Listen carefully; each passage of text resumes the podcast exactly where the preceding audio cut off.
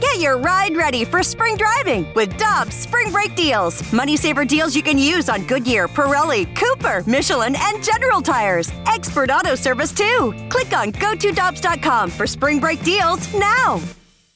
Cheap, cheap, fun, fun. Spring is in the air, and Dirt Cheap is in your neighborhood ready to deliver the perfect drinks to your doorstep. That's right. All of Dirt Cheap's convenient locations now offer delivery of their wide selections of beers, wines, and all the spirits you need. And if you're like me, nothing hits better in the springtime than a nice wheated bourbon. Ask the friendly staff at Dirt Cheap about their selection of wheaters like Maker's Mark, Larceny, and so many others. Download the Dirt Cheap app and order curbside or delivery. Have fun, but be careful out there. Let's head to the Brown and Crouppen celebrity line, and our friend Joe Vitale joins us in the Blues booth. We know that we're going to have training camp that's going to start in 28 days on the 10th of July. That's a good thing. But Joey, first and foremost, great to have you with us. And today is the one-year anniversary of the Blues winning the Stanley Cup. Yeah, Randy, uh, Michelle. Good morning. You know, I woke up this morning and I saw that, and geez, I mean, I know it's cliche, but where has the time gone? It just has gone by so fast, and uh, you know some great times, but certainly some some little gruesome times too. It's amazing, you know, when you look back over a year, what's kind of happened: the good, the bad, the ugly. But uh, yeah, a year ago today, it was a, it was a day in Boston, just kind of like this. Actually, I stepped outside. It's a beautiful morning. It kind of does resemble what the weather was like in Boston on that morning. It just felt like a normal a normal day as the Blues just prep for Game Seven. What a what a night that was. Joey, take us into the night before Game Seven. You're in Boston. You're you're excited. You're prepping for the game. But what was your mentality then? Were you nervous? Were you confident they could get it done? What were you thinking the night before? Well, the night before Game Seven in Boston was probably the best night on the road all year for me, and I think for the entire staff. You ask anybody, that that last night was was epic. We went down to the North End, which is basically Boston's version of the Hill here in St. Louis. It's the Italian district. It's a one big strip on Hanover Street, full of uh, Italian eateries. There's cannoli shops. There's uh, Italian goods shops, some grocery. And we went to this uh, place with Monica's on uh, right on the north end there, and it started out with me and some of the media crew, and then opened up to some of the PR guys, and eventually Chris Zimmerman's there, Tom Stillman, the owner, joined us. We had a table about 20 guys at this place, and we just got after it, and we had some of the best food and the best wine. Bernie Federko was passing around limoncellos like you read about, and it was just a, a wonderful evening, uh, a climax of what a year it was, especially for this group of trainers and, and media and broadcasters alike, producers so that was to me uh, kind of a very relaxing night. Uh, heading into uh, what would end up becoming Game Seven. For the preparation for me, Michelle, to answer your question, you know, I I got the job in June of the previous summer, and I never forget. I met with Joe Buck at the Starbucks over here off of uh, Lindbergh and Highway 40, right in Frontenac. There, I get the job. I meet with Joe Buck. I give him a call. I say, hey, Joe, I just got this job. He's like, yeah, I heard about it. I go, you want me for coffee? He said, geez, I would love to pick your brain. And one of the things that Joe said in August, so again, we hadn't I hadn't started the year yet, but this really came back to me the night before Game Seven. He said to me, "You may you may find yourself in some big moments, Joe, and, and calling some big games in the near future. And my best advice for you is is just." Don't prepare too much. Don't ever over prepare for a big moment in a big game. And he goes, Let me give you an example. And Joe Buck called Mark McGwire's 62nd and he had this whole thing prepared. He was going to say something about Andy homers it and right into the books or whatever, something he had planned. And when he remembers that home run, as I know you guys had Mark McGwire on this week, that was a terrific interview, and I was there for that game at Busch Stadium. That was a line drive. We all remember that 60-second home run that broke Roger Maris's record. It barely went over the wall. So Joe was kind of tongue-tied on the call, and then he says, "You got to go touch first, Mark." And, and his whole call kind of got um, messed up in a way, and he thought it was messed up at, at the time.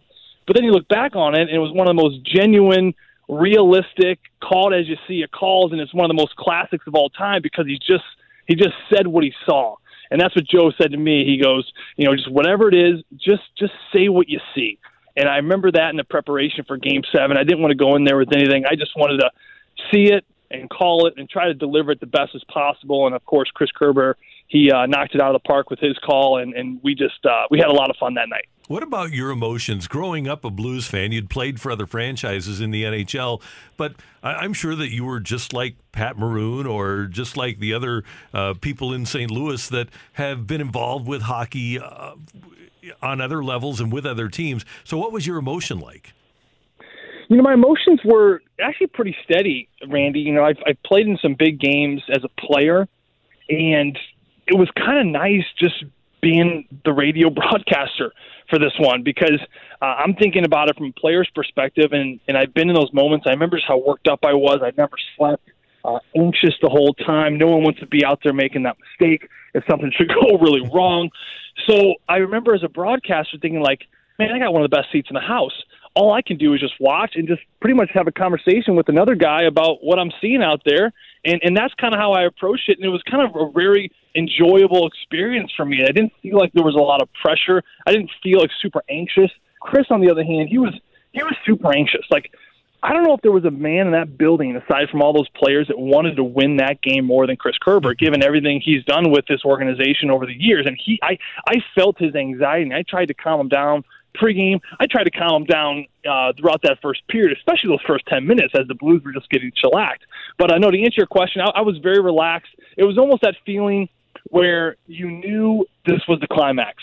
There was no more games after this. And that's always a cool feeling if you think about it because it's either we're going to win and we're going to have a parade or we're going to lose and it's going to be over and we can just stop playing the what if game because all throughout the playoffs you're always like, well maybe if we make it the second round or what if we made it to the third round or who knows if we win the cup. It's always that game back and forth of what could be, what couldn't be. In that moment you knew it's one way or another. Either either we're going to win or we're going to lose and we can move on from there either in a great direction or in a kind of somber direction. And uh, of course, uh, we all know the result, and it was a very special summer. That's how I know that you were a player, Joey, and not just a strictly a fan, because fans would describe that feeling as torture. The fact that you said heading into game seven, it's kind of a cool feeling to know it's going to end one way or the other. For a fan, that feeling is pure torture because you have no control over what's happening, and all your hopes and feelings and emotions are tied into this one game. It was awful. It was awful until they won. well, you know, you're, but you're exactly right, Michelle. And then, you know, I think fans can never believe when they ask players like, what, what was it like before the game, right? And players like, oh, just it felt like a normal game. Everyone thinks they're BSing. Everyone thinks, oh my God, you're just being politically correct. You're just saying whatever you ask. No, they're being they're being honest. They, it is just another game, and and truthfully, it is that feeling inside that you know we're going to go out there. We have a game plan. We're going to try to execute the best we can, and the rest we're just going to leave up there. We're going to leave it up to the hockey gods as far as either it's going to go our way or it's not going to go our way tonight. And and of course, I mean, you saw it in that game. Uh, I'll never forget those first ten minutes. They did not look good, and but it, it is that feeling of hockey guys. And I remember looking at Chris, and he was kind of shaking his head at that first TV timeout, and he's like, "This doesn't look good." And and I remember that feeling of that game, and I've seen this before. And I said, "Kurps, settle down. We got this one." And he looked at me like I had ten heads. He goes, "What are you talking about?" I go, "I've seen this before. I've seen this before. That last save, that clip Binnington's armpit, like the jersey of his armpit on Marchand. We all remember that from the power mm-hmm. play early in that game. I go, I've seen this bounce happen before. We're getting the bounces early. We're going to be all right. I'm looking at Tuukka Rask on the other end, who has faced like two shots, I think, in the first like 12 or 13 minutes. That is a terrible place for a goalie to be. It's a big game seven. You want to feel shots. You want to get in the game early. You got to feel the puck. You got to move it to your defenseman. You got to get vocally involved in the game. Tuukka is on his own island down there. He's just waiting, waiting, waiting. He's not engaged. He's not getting into the game. And meanwhile, uh, the Blues are getting peppered, and Binnington's coming up with saves left and right. Anytime that happens in a game, it's it's a very bad thing for the team that is just pumping shots and can't get any benefit of it. And we saw that in the Blues game, and uh, exactly what happened. You know, you saw Ryan O'Reilly be on the board, and then that Petro goal at the end of the first. To me, that was a nail in the coffin. I don't know if the Bruins really had any life after that. Joey Vitale, always great to hear your voice. We should ask, by the way, about the new phase three for training camp opening on July 10th. Just nice to have a date, isn't it? That we know that the teams are all going to be participating in training camp is exactly right. You know, it's just another step in the right direction. I do think there's a lot of negotiations that need to happen with phase four. That's the most important phase. That that could propose a lot of hiccups moving forward. So I think for the both sides to get together and to kind of iron out those details is going to be important. But you're right, Randy. Phase three, July 10th. If I'm a player, I've talked to some of these guys. Uh, they're excited. I know a lot of people are like, "What are these players going to be like?" These guys are super jacked up. They're going to camp They're going to play pickup hockey for a couple weeks with each other, and then they're going to go right into Stanley Cup playoffs. Are you kidding me? And people are like, "What about no fans? Is it legit?" These players don't care about that. They have a chance to raise the cup. They have a chance to get their name on the cup. They have a chance to get a ring and have a parade and have a party with the cup. To me, that's these players' motivation. It is going to be some amazing hockey when they come back. Any, any of those naysayers out there or doubters think it's going to be legit, feisty, up tempo, high octane hockey. You're crazy. This is going to be some really good hockey when they come back. Joey V, have a great weekend. Enjoy yourself, and we'll talk to you next week. Michelle, you guys, thank you so much for everything. Uh, Randy, and you guys have a great weekend.